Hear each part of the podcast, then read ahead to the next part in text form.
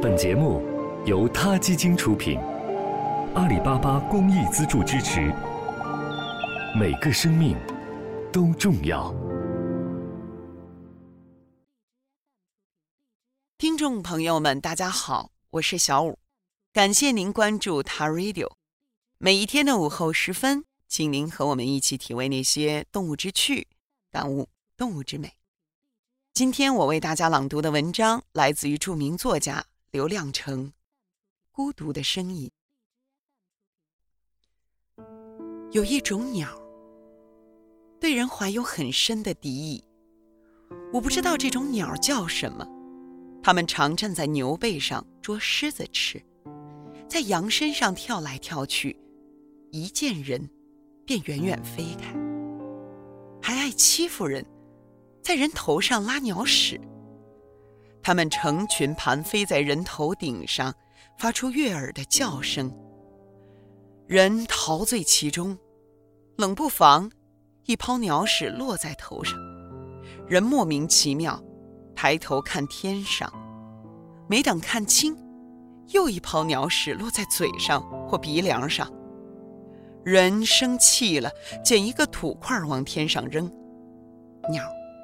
便一飞不见了。还有一种鸟喜欢亲近人，对人说鸟语。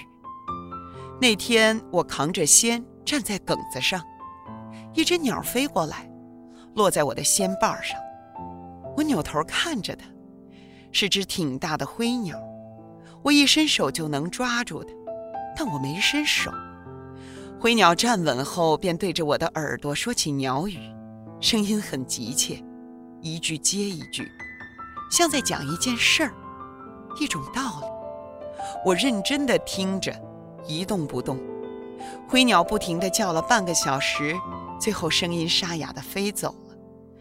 以后几天，我又在别处看见这只鸟，依旧单单的一只，有时落在土块上，有时站在一个枯树枝上，不住地叫。还是给我说过的那些鸟语，只是声音更沙哑。离开野地后，我再没见过和那只灰鸟一样的鸟。这种鸟可能就剩下那一只了。它没有了同类，希望找一个能听懂它话语的生命。它曾经找到了我，在我耳边说了那么多动听的鸟语，可我，只是个种地的农民。没在天上飞过，没在高高的树枝上站着，我怎会听懂鸟说的事情呢？不知那只鸟最后找到知音了没有？听过它孤独鸟语的一个人，却从此默默无声。多少年后，这种孤独的声音，出现在他的声音中。